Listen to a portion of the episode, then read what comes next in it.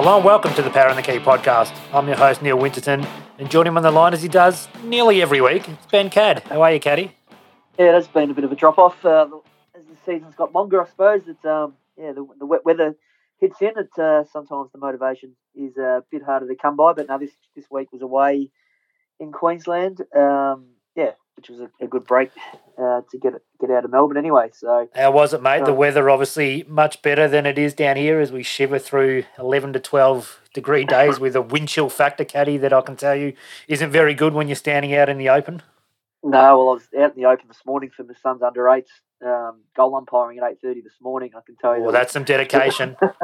the wind chill and the precipitation levels were, were quite high uh, for that one. But, How many uh, layers did you have on while you're out there, Caddy? It's got to be at least three or four. Well, I'm, I look pretty thick at the best of times, and with the um, t-shirt, jumper, hoodie, and the jacket, and about three hoodies on um, on my head, I think it was uh, looking like big Oompa Loompa. But um, Any gloves, Caddy? Because the hands can uh, don't even. no, oh, not- come on. not when you've got to wave those flags, mate. You've got to be keep keep them nice. How many times nice did you wave the flag? I'm tipping it's not a high scoring affair in uh, under what is it under eights? Did you say? Under eights, yeah. No, I think it was five goals to four. That's not bad. yeah, not quite a shootout, but um, enough to keep you busy. So no, it was um, yeah, good to good to watch them again this morning. And what do we get up to in Queensland, mate? Do you, do you hit any of the uh, the worlds? Um, we yeah, we went to Dream World. That was part of the family section of the holiday. I was up for a bit of a real estate junket the first couple of nights, so um, hit a few more adult type environments those first couple of nights. Okay. which was uh, which Uh, is good. Do we need And, to? Is it some James Harden style setup, or what are we? What are we talking, Caddy? uh, I think we'll probably be too family friendly this uh, this podcast, mate, to get into too much of it. But uh, Fair enough.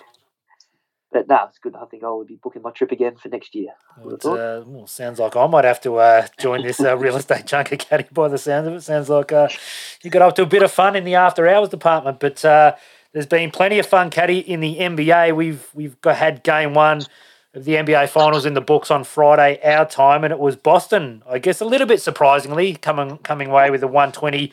108 victory, but uh, we'll sort of break it down quarter by quarter. And it was Golden State who came out, well, Steph Curry in particular, who came out on fire in that first quarter, Caddy.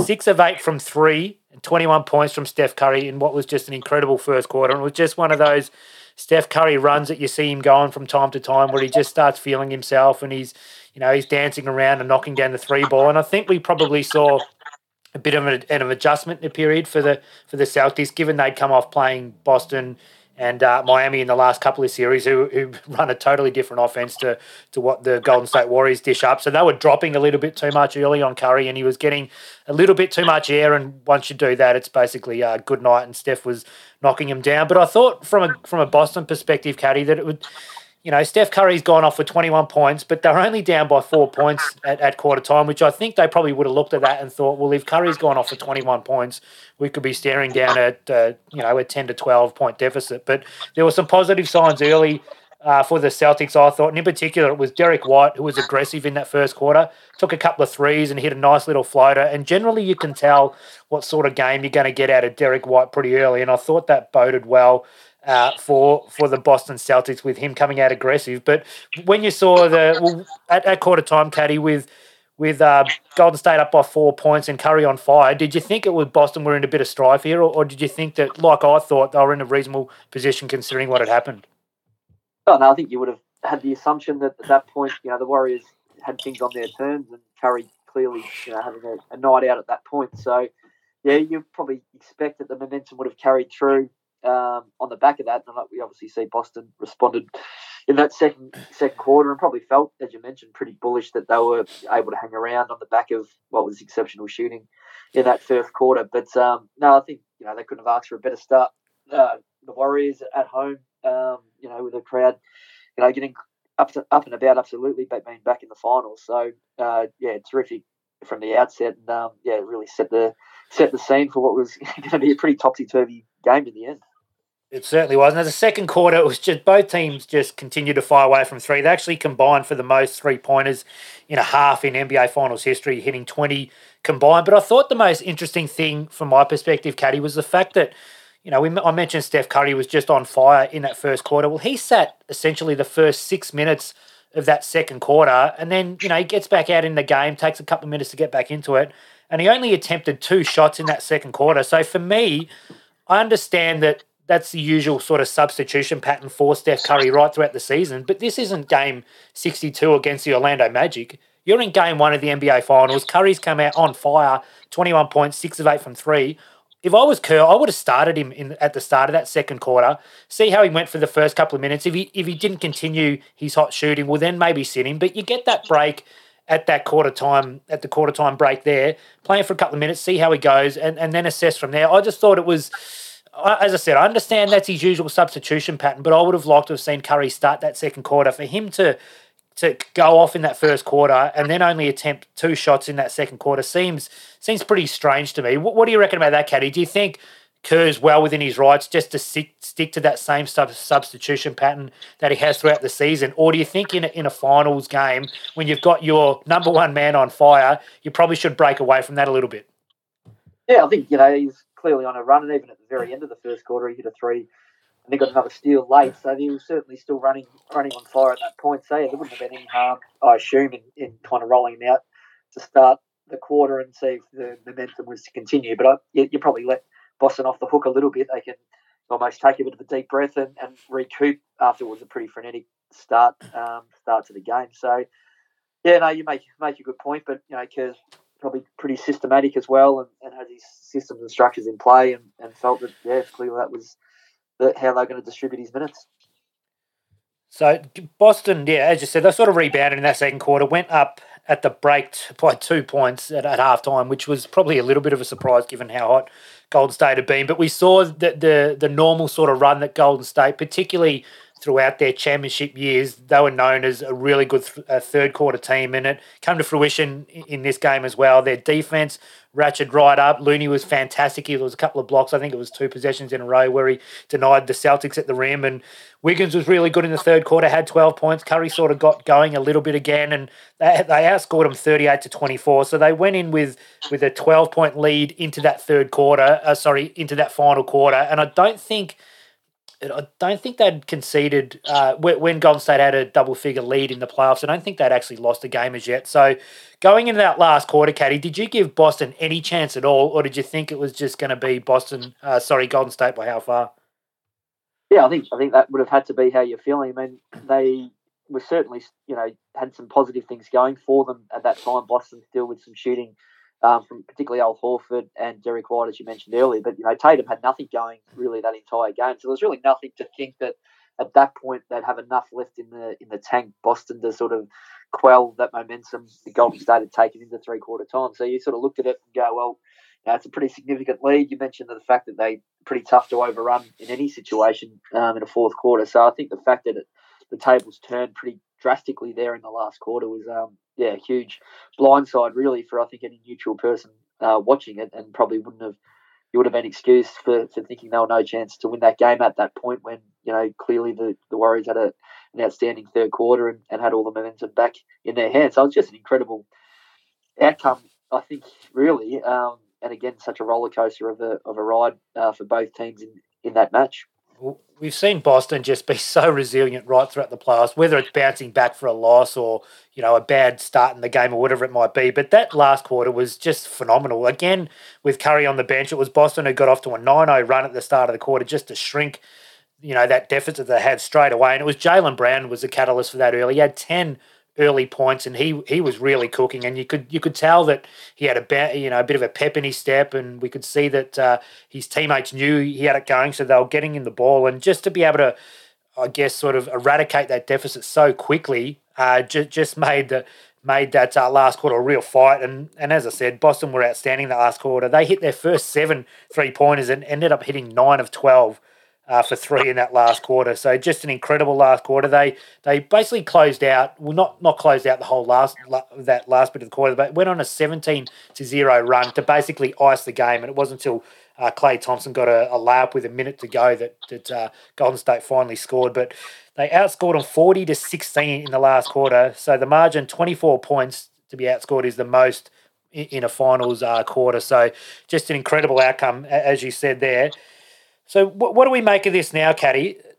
Obviously, Boston now have pinched back home court, but Boston have actually been a better uh, team away from home. Surprisingly, they're now eight and two uh, on the road in the playoffs. We saw Miami knock them off a couple of times at home, so it's not as if you know this series is is definitely hundred percent swung back Boston's way because they've taken out game one.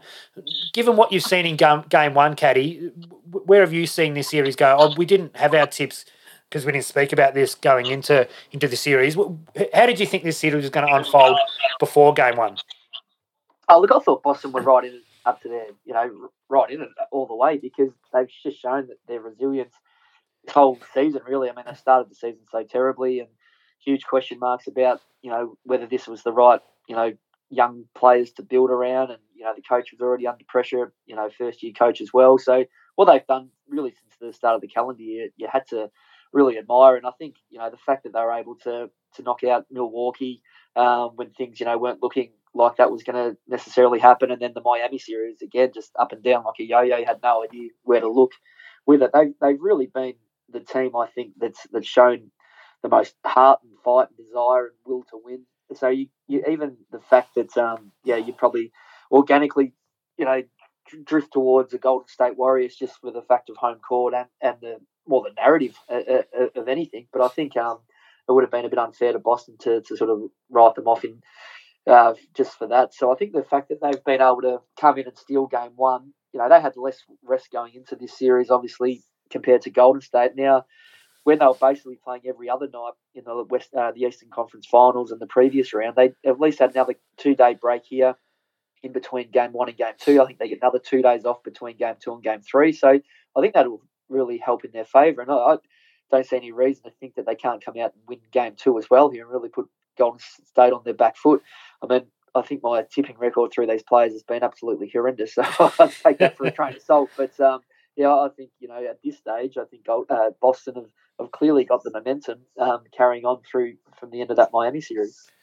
Yeah, well, I, have I've been on the Boston bandwagon right throughout the playoffs, and I just thought heading into this series that they'd had a had a better grounding. Uh, although it have been obviously a very taxing playoff run for them, but to get through Brooklyn, understanding that Brooklyn obviously you know, aren't the team that we probably thought they were going to be this year. But then to get through the reigning champs, you know, Sans uh, Middleton, but that's still a very good win. Then Miami, I mean, that, that, that came down to a game seven, but Miami are a very tough proposition. So I thought that probably they, they were battle tested. As I said, pro- probably they'd use a few, uh, too many, uh, a few more petrol tickets than they would have liked. But I thought they were battle tested compared to what Golden State had gone to, so gone through. So yeah, it was very impressive, as you said, for Boston to take away uh, to take game one. I expect Golden State to bounce back in game two. But for me, the biggest question mark for Golden State heading into game two and for the remainder of this series uh, is what are they going to do when Boston goes small? So Boston have generally been starting Horford and, and Williams when he's been healthy, but in game one, Boston were actually a plus 31 in 16 minutes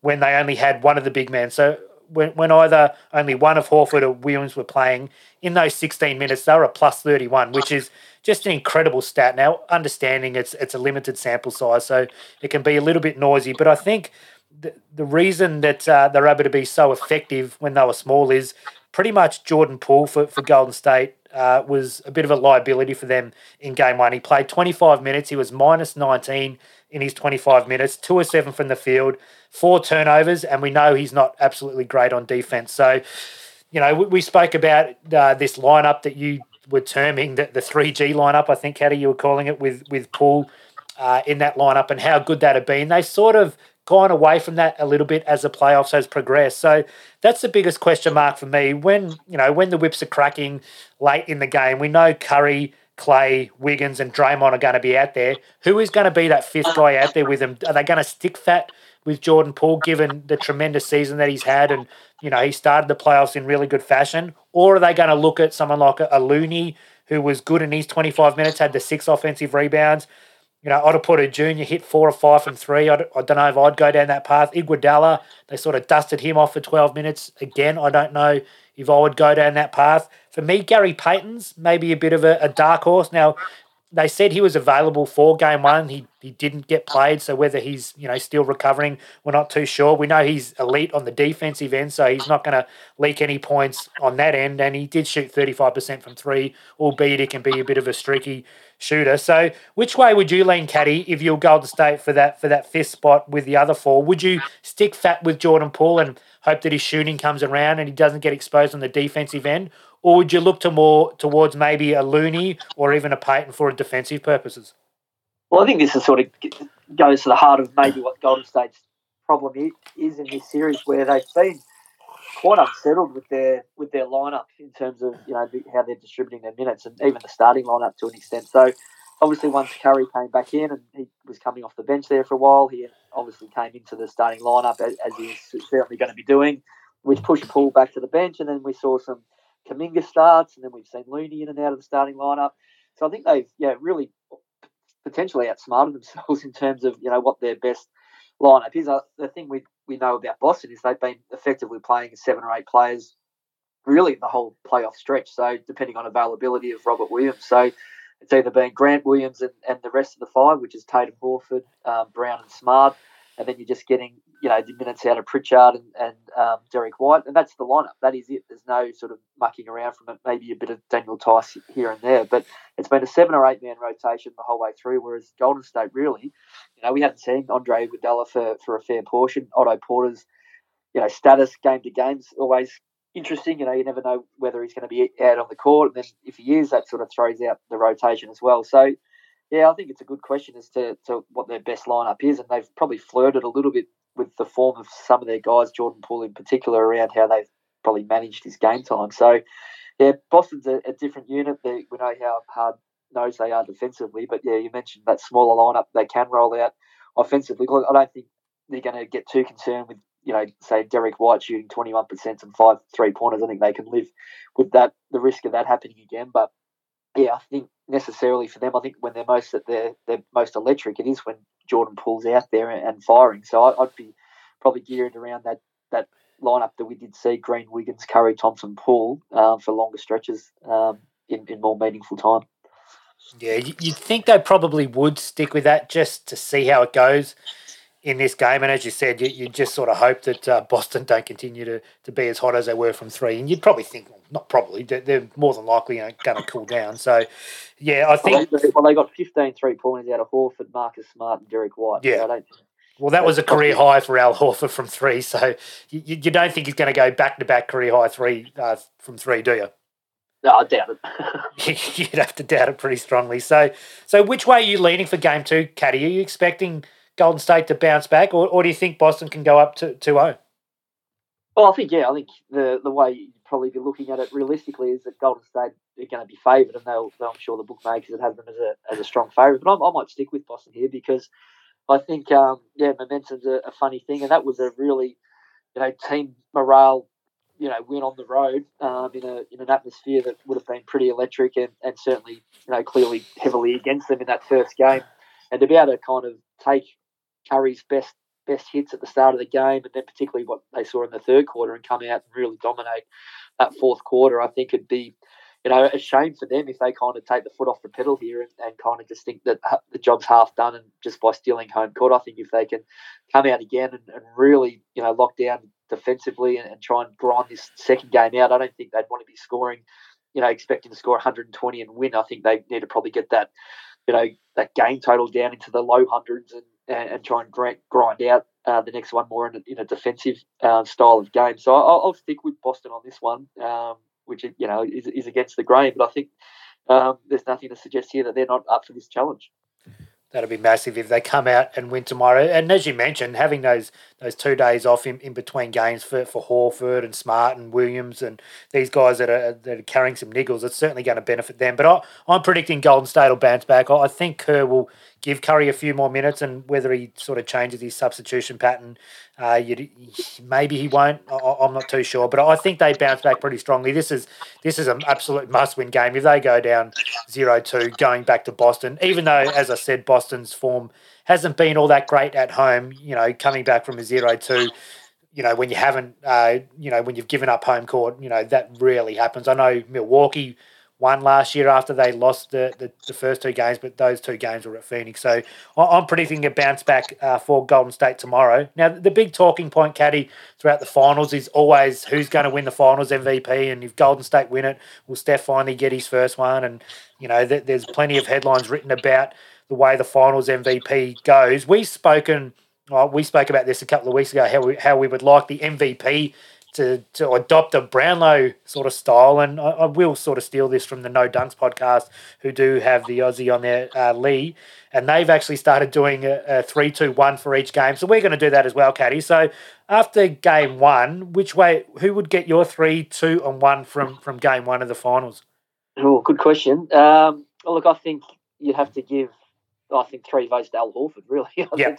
That, that's how I would have gone. Yep once in a 15 year year game there. I think Jaylen Brown for me two votes and, and Steph Curry one. Um, okay. I think you know the fact that they've come out with a 12 point win is is pretty significant. Jaylen Brown was the guy, as you mentioned, that sort of kept hanging in there um, at times during the game. Yeah, 24 points to seven rebounds. So I think that's a, a, solid game for him. And then Curry, obviously 34 points. You know, if that was in a winning side, he, he would have got the three. But um, yeah, I think it's such a such a swing winning versus losing that I think you've got to kind of look after the winners in, in this sense.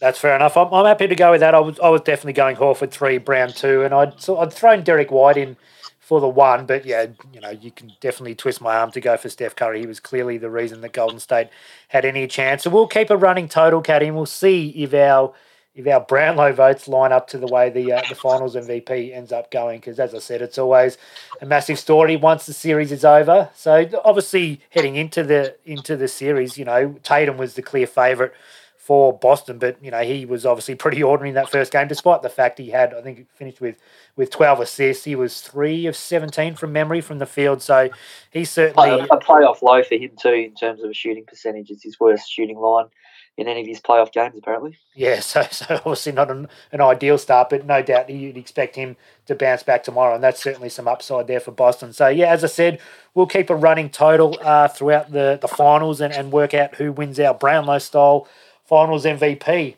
But what we'll do now, Caddy, is talk about the two teams that were eliminated in the in the finals conference and, and sort of what we'd expect them to do in the off season. So we'll start with the with the Miami Heat, who went down in a in a nail biting game, uh, nail biting game seven loss to Boston with Jimmy Butler attempting a, a pull up three to to go for the glory and win the game for them. Firstly, what did you think about that, Shalcaddy? Were you happy enough for Butler to pull up and take the three, or would you have liked to see him drive in and, and try and challenge Horford at the rim?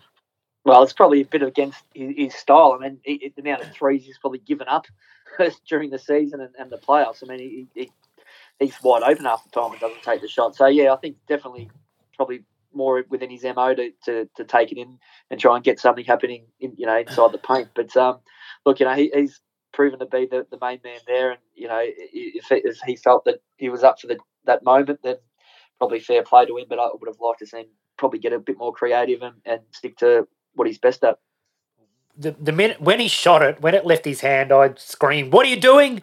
And then, but the more I thought about it, like he'd played every minute of the game. He was obviously pretty fatigued, and he'd hit a pull-up three very similar to that uh, just before halftime. So fair enough, as you said, he's the main man. You've got to live and die by by your number one player. And you know, the more I thought about it, as I said, I, I didn't have a problem with Butler taking that shot. But moving on to what they're going to do in the off season, we've seen, we've they've obviously come up short. They've they've really pushed a, a really good Boston team to a seventh game. They've obviously got some question marks heading into the season. I think the two biggest ones are firstly Duncan Robinson, who has four years, $73 million left on his contract. We saw him basically not play very much at all throughout the playoffs. So you've got a guy sitting on your bench essentially earning that much money. What do you think they'll do with him, Caddy? Is it just a matter of, you know, they'll, they'll go back to the well with him? He's, he's played a reasonably big role for them throughout the regular season. Or do you think they'll try and attach an asset to, to him, whether probably going to be a future, you know, first round pick or whatever it may be to get off that contract and open up some cap space? Yeah, look, I think they'll proactively be trying to do that. I think in the end they clearly went with Max Strus over him, and you know he's on a on a cheap deal going into next year. I mean, their whole backcourt that's at times Strus and Vincent are both on you know effectively minimum rookie deals um, heading into the next season. So yeah, to have that that salary sitting there for, for someone that you know unless there's huge improvement in the off season I think, yeah, as you mentioned, they'd be looking to proactively shift that off if, if there is a taker. But yeah, as you mentioned, they'll no doubt have to attach some compensation to a team to take that on. So I think outside of that, they really need to look at you know the ball handling. Yeah, in this you know that, that playoff series, the turnovers were horrific, really in the end, and um, you know Kyle Lowry certainly looked like his best was was certainly well well in the review mirror. You, you would hope um, that that hamstring injury was affected him, affecting him because given that this was probably going to be his best season, given his age, if he's going to go downhill from what we saw during the playoffs, it, it's, they're in a bit of strife with that contract, aren't they? Well, they are. Yeah, I mean, he, he looks he looked pretty washed up to, to be fair, and um, they kind of don't really have. I know Tyler Herro was was not playing either, and, and, and missed a fair chunk of that last series, but he, he's probably not the guy that you're you're going to put the ball in the hands of predominantly either. So I think you know they they made it a look to shore up some ball handling there in the backcourt because yeah, it was a, it was a real issue for them particularly in, in, the games that they lost, it was yeah, obviously noticeable that there was a, a huge issue there for them, and, and Jimmy Butler playing a lot more off the ball as well. So yeah, that, that would be an area that they're going to have to try and um, consider looking into in the off season too. Now you mentioned Tyler Herro; he's due for an extension in the off season. What sort of number would you feel confident if you're Pat Riley giving Tyler Herro? We saw Jaylen Brown a couple of was it two seasons ago sign a four year, $107 million contract. For me, that's probably a bit rich. I'd like to get it somewhere for year in the 90 sort of mark. What what, what do you think's a, a pretty fair number for a Tyler Herro? Well, I dare say he's probably eyeballing the number that Duncan Robinson got. I think he should be getting more than that. Now Robinson's almost got the best part of you know eighty odd million dollars over the next four years as well. So yeah, I think it's got to be somewhere above that. So whether it's you know in that twenty two million a year range would be something I'm sure he'd be he'd be seeking. Yeah, it, that's a. I think that's about the right number. Like he obviously was six man of the year, but he doesn't start. I mean, he essentially plays start starters minutes. But we've seen him, you know, prior to the injury, he's been exposed a couple of times now in the playoffs, the last two two seasons in particular. So yeah, somewhere you know, twenty, no more than twenty five, I would think. You, you'd like to go for, for Tyler Herro. Now, PJ Tucker has a $7.3 million player option. He obviously played a big role for them throughout the season and in the playoffs, so they're probably hoping that he picks that up. The, the other big one, Caddy, is is Victor Oladipo, Victor Oladipo, who was on a $2.3 million contract this year. He's now an unrestricted free agent. Now, he showed some signs of life, I suppose, more so on the defensive end uh, throughout the playoffs uh, for Miami, where I thought he was very, very good. Now his offensive game sort of comes and goes, and he, I he's, don't think he's ever going to get back to that player that we saw be a two-time All-Star when he was at Indiana. But for Victor Oladipo in the offseason caddy, what, what number would you feel comfortable giving him? Is he a $10 million player? Is he 15? What, what do you think he's worth on the open market? Yeah, look, I, I, think he'll if he could get a ten million dollar contract, he, would be jumping at it. I would have thought. Like, a, uh, it's going to be really, really interesting to see where it lands. It's, it's hard to see a team, you know, giving him lengthy a lengthy contract. Anything more than three years, I think, would be a significant risk. So if he could get somewhere in that two year, twenty million dollar range, I think that's probably something he should be seriously looking at and considering because I just can't see a team, opening the checkbook and, and giving him a long term deal at a big number off off the back of what we've seen um, this season. Yeah, I agree. There, I, there's no way you're giving him more than two to three years at around that that ten million dollar mark. But yeah, it will be interesting to see what he gets. Do do does a team look at what he did uh, defensively and, and think, well, if he can get his offensive game back to to what it was because he sort of did display some that he sort of had a little bit of that athleticism left, but it, as I said, it was sort of coming and going. So that's the biggest question mark for him. So just, just heading into next next season, Caddy, where would you sort of rank Miami? Was this a, a bit of a I don't want to say fluke, but they, they ended up being the number one seed in the East and pushing all the way to Game Seven in the in the conference finals. So they were the, a Jimmy Butler three away from going to the finals. If you were seeding them before we know obviously what's happening with any of the other teams in the East. Where do they sit? We've obviously got you know Boston, Milwaukee, Brooklyn. I would have ahead of them. You know we obviously don't know what the hell's happening with Kyrie Irving at the moment, but let, let's say he's back and and Simmons finally gets out on the court, and of course they've still got KD. I'd have Brooklyn ahead of Miami, and then you've got the trio of Philly, Toronto, and Chicago that can all sort of maybe creep up. Where do Miami sit for you, Caddy, heading into into next season? Yeah, probably where you, you, you, had them probably sitting this year, whereas I, I, had them behind that, you know, running what we probably thought was a big three or a big four teams, and you probably think going into the season again, and, and probably unfairly that they would sit below those teams. And I think there was probably reasons that obviously clearly reasons. You know, Boston didn't have the season they would have expected, the same as Philadelphia. Um, you know, Milwaukee lost Middleton towards the end as well. So yeah, I'd, I'd have them probably in that, that fourth slot, um, hanging in. Um, but yeah, again, you, you just can't uh, write these guys off because every time you do that, they, they sort of just sneak up and, and bite you. So while Jimmy Butler's there and, and healthy um, and motivated, then they're always going to be a, a, great regular season team, I think. And um, yeah, they've got enough going for them with young players and development still there. Um, I think Bam Adebayo can go to another level uh, again. Um, and if they can sort of yeah shore up maybe a bit more defence on the wing and a bit more size behind Adebayo, I think they're going to be well well positioned again to make make a run. Whether they can be the number one seed again, I think this was their their opportunity to kind of utilise that. And they you know they made a fair fist of it. To be fair, get all the way to the Eastern Conference Finals and a game seven at home. So there's not much more you can do than that, other than yeah get get the job done at the end. So yeah, terrific season on the whole, and they should be feeling reasonably good about heading into next year. Yeah, when they signed uh, Butler to the extension and got Lowry on board, I thought and Tucker as well. The, the, first year these guys were together, we're going to be was going to be their best shot at it, and they, as you said, that they made a pretty good fist of it getting to Game Seven. But I, I, think they're just slightly behind Boston, Milwaukee, and, and potentially Brooklyn as well if they can get all their pieces out on the court. But you never underestimate Erik Spoelstra, Caddy, who's certainly. In my opinion, anyway, the, the best coach in the NBA. So he always manages to get the absolute best out of any roster he puts together. The other team that that uh, got knocked out in the conference finals were the Dallas Mavericks.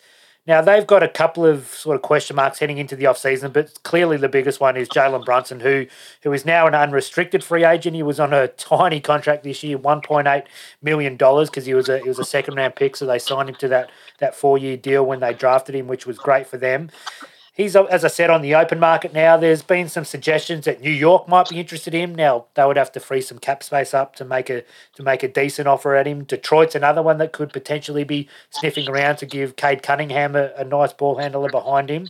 So so where, where do you sit with Brunson Caddy? Do you think that that Dallas should go all in and, and sign into a four year 90 100 million dollar contract are you confident that him and Luka are a good match they're obviously can both be exposed uh, on the defensive end, Brunson because he's he's he's very undersized, and Luka just you know, he's a bit slow footed and probably doesn't quite put the effort in as yet. Do you think that's a that's a, a pairing there that can take Dallas to, to being a championship contender, or do you think they just sort of move on from Brunson and try and surround Luka with it with a better piece?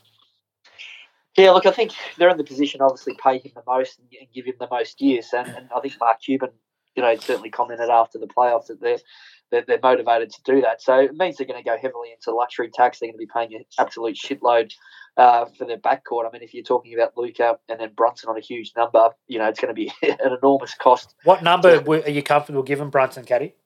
Well, I think he's going to be in that, yeah, probably that 25 million a year range. Um, yep. That's probably what, what he's going to be getting. Do, do, you, do you consider him a high level sort of starting point guard, or is he just sort of a, you know, an average starting point guard?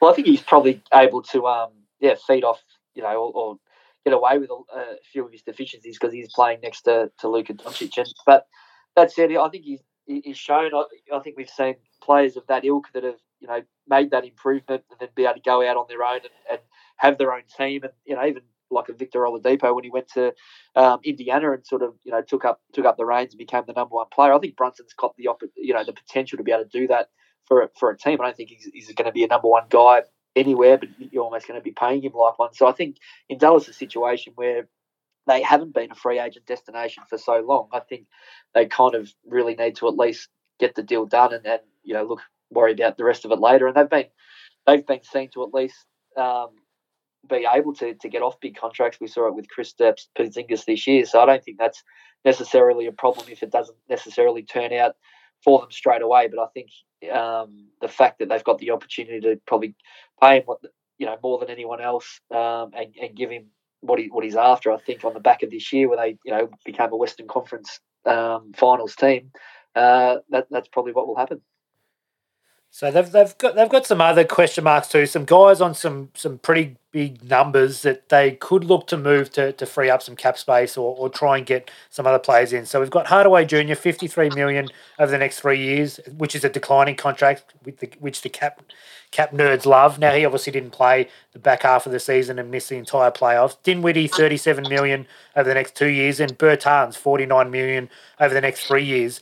Do, do you expect Caddy that they're going to try and move one or two of those contracts to to free up some space to bring in another big name? Uh, outside of Brunson, or do you think they'll just sort of keep the status quo, see how they go for the first half of the year, and then maybe look to uh, try and move one of these guys, maybe even the trade deadline next season? Yeah, I think they'll probably run it back and, you know, hopefully get Tim Hardaway back into the fold. He obviously missed a significant portion of the back end of the season. So I think they'd like to see what they've got initially. I just don't know who the big fish is that they're going to be able to, to, to draw in there to, to put around Luka and, and whether it is um, Jalen Brunson. I think, you know, Dinwiddie has shown, you know, he's, capable at times. The Bertans contract's a disaster, but, you know, if he can, you know, really work on his game in the off season, come back and be a bit more consistent, then I think they've got to yeah at least run this back initially and um, see what they've got. And not necessarily have to blow it up um, just yet. As that said, they're going to be an expensive team um, if things don't go right for them in what's going to be a, a really deep, we think, Western Conference next year with an improved Denver and LA Clippers. We'd expect so. They're certainly not going to be easy, but um, you know they might have the number one player in, in basketball next year in Luka. So you know whatever they've got around him is really a bonus. So, what sort of play do you think they need to add around Luka to to take that next step? There were some rumours in the back end of the season they were interested in Rudy Gobert. Apparently, that's not the case anymore. Is it more a, a sort of a, a, defensive scoring wing type like a Jerami Grant? What do you think they need to add to to help Luka take that next step? I think they're just going to keep trying to find shooters. Um, you know, I think you know Dorian Finney-Smith is sort of that three and D guy that you know that you're talking about there. I think he's you know still got improvement ahead of him. He, he developed really nicely again for them this year. So I think it's just trying to again find. You know, they went after Reggie Bullock this year, and it didn't quite work out exactly how they would have liked. But that's the sort of players they're going to be effectively looking for. You know, the Dwight Powell piece is interesting. Whether you know they can upgrade that position, that sort of starting center role is probably somewhere that they can look to to improve and try and get someone you know relatively you know cheap in that position that they can sort of hold hold that up for them um, because yeah, that's an area that they can certainly look look to improve just in that you know big man. He gets uh, exposed in the playoffs, Powell doesn't he? He's good in the regular season with the pick and roll with Luka, but come playoffs, he's almost unplayable. Yeah, that was the case. The minutes, you know, he's almost getting the token four minutes at the start of the first quarter and four minutes at the start of the third quarter, and that was kind of all he was doing. Then they just go smaller and, and spread out. You know, Maxi Kleber and these type of guys are playing more of the big, big man minutes. So if they can kind of solidify that position a little bit more with a more suitable player to play alongside uh, Luka in that big man spot, then I think that would certainly be an area they should be looking to upgrade. So I'll ask you the same question I asked with Miami. Where, where do you sort of grade Dallas heading into into next season? We've obviously got Golden State, Memphis, the Clippers. You know they get back Kawhi and PG. Denver obviously get a few guys back from injury as well you know, Minnesota took a, a, really big step this season. Then we've got the Pelicans, of course. You'd expect Zion's going to come back into the fold. Who the hell knows what's going to happen with the Lakers? The Jazz have got some question marks. Maybe Quin Snyder's not going to come back there. So it's it's a pretty deep West, you know, as it is in the East. But so where would you grade Dallas heading into next season if they don't add anybody around uh, Luka? They just sort of run it back with what they did this year. Where, where do you see them squeezing in uh, next season? I think they'd be in that same mix, the three to six positions where they've really been the last couple of seasons. I, I don't think they've got necessarily what. I don't think they, they've got the op- opportunity in the off season to make anything drastic.